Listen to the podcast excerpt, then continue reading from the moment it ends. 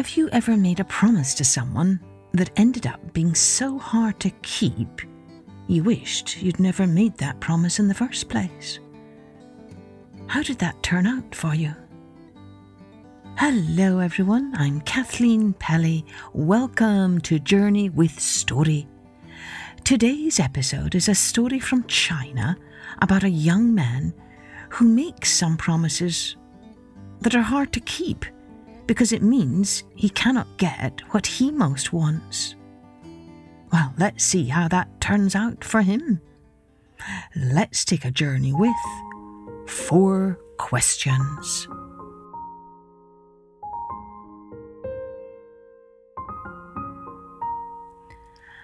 Long ago in China, there lived a young man called Wei who took care of his elderly mother. Every day, Wei worked in his orchard, but no matter how hard he tried, he could barely earn enough money to keep food on the table and wood on the fire. As time passed, Wei grew more and more worried as to how he was going to look after his dear mother. And so he decided to go in search of the wise man who lived on top of Holy Mountain. People said that this wise man knew the answer to every question in the world. I am going on a journey to the wise man, he told his mother. Surely he will be able to tell me how I can earn more money so that I can look after you and keep you comfortable in your old age. His mother gave way her blessing and waved him goodbye as he set off on his journey. Wei walked and walked and walked, and just as darkness was about to fall, he spotted some light in a tiny cottage up ahead. So he knocked on the door and bowed to the woman who answered. Forgive me, he said, but might I ask you if I can rest here for one night? I'm travelling to see the wise man. The woman smiled. Oh, I'm happy to welcome you, but in exchange I would like you to ask something of the wise man.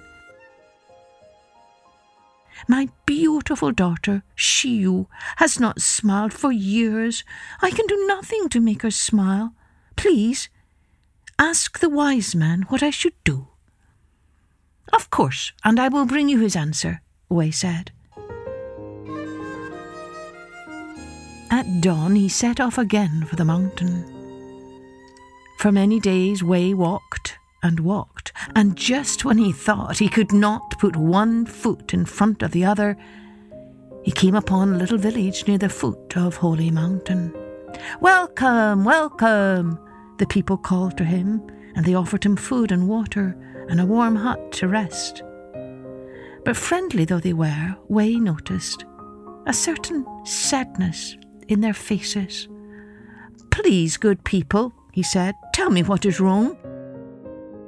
Ah, our beautiful magnolia tree no longer blossoms, the villagers told him. Once upon a time it had beautiful flowers.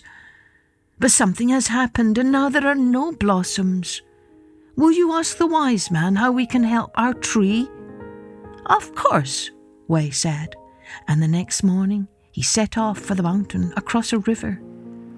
But as he dipped one foot in the water, the current was so strong that it swept away his shoe. He shivered with fear. Oh, surely I will drown if I try to swim. I'll never reach the wise man now.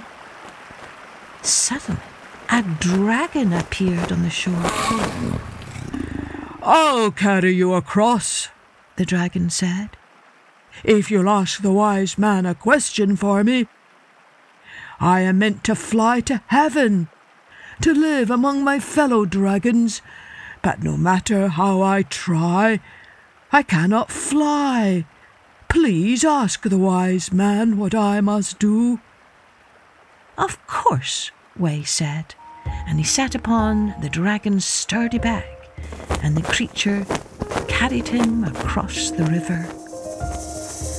When Wei reached the foot of the mountain, he could barely contain his excitement at the thought of finally meeting the wise man, and he ran as fast as he could all the way. to the top of the mountain. And there before him sat the wise man. Bowing down low, Wei said, Sir, I have four questions for you. The wise man shook his head.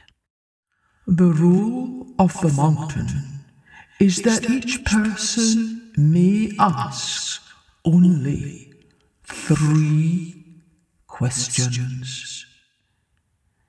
Wei's heart sank with disappointment. Now what could he do? He had promised to help the dragon, and the sad young woman, and the townspeople, and yet he wanted with all his heart to know what to do so that he would no longer be poor and could look after his beloved mother. He cleared his throat. Very well, I must ask you how a young woman named Shiyu can be made to smile. The wise man nodded.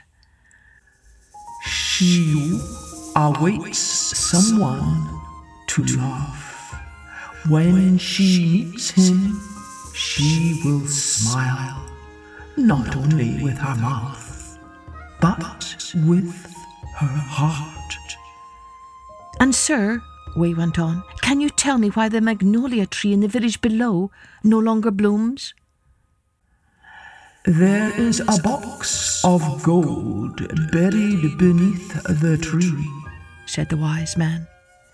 Dig that up, and the tree shall bloom again. Now Wei paused.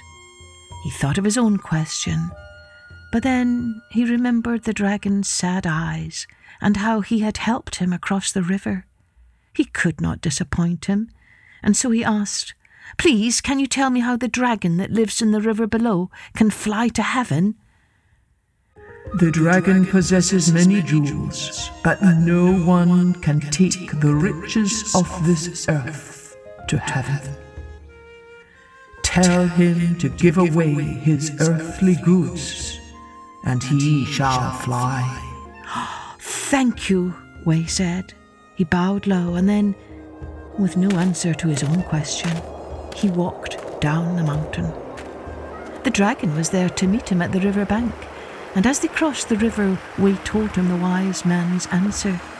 Give away your earthly treasures, and you shall fly, he said. When they reached the far side of the river, the dragon handed a pouch to Wei. Take these, he said. These are rubies and pearls. They are yours. A moment later, the dragon was on his way, flying to heaven.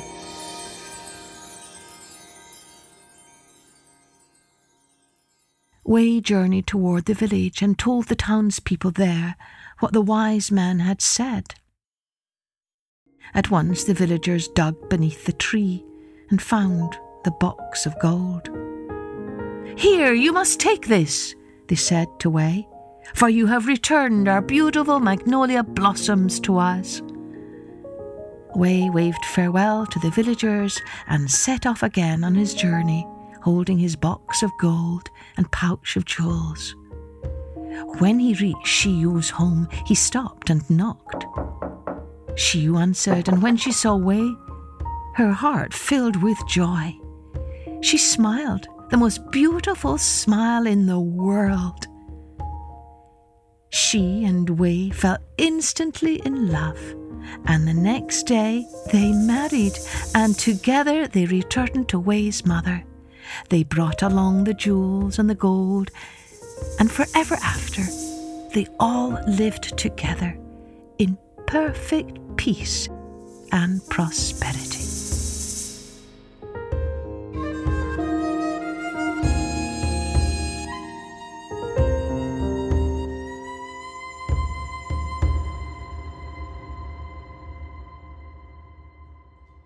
Oh, wasn't that lovely to see how Wei's loyalty to all those he made promises to ended up getting him what he wanted as well? What do you think this story's souvenir is? The little nugget of truth about what it means to be human and live in this world. That might be a good discussion question to have tonight with your family at the dinner table.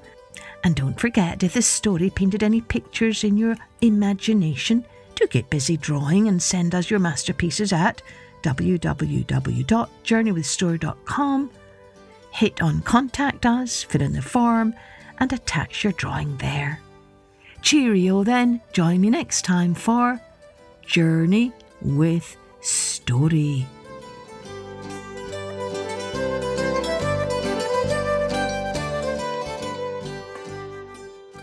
Music and post production was by Colette Jonas.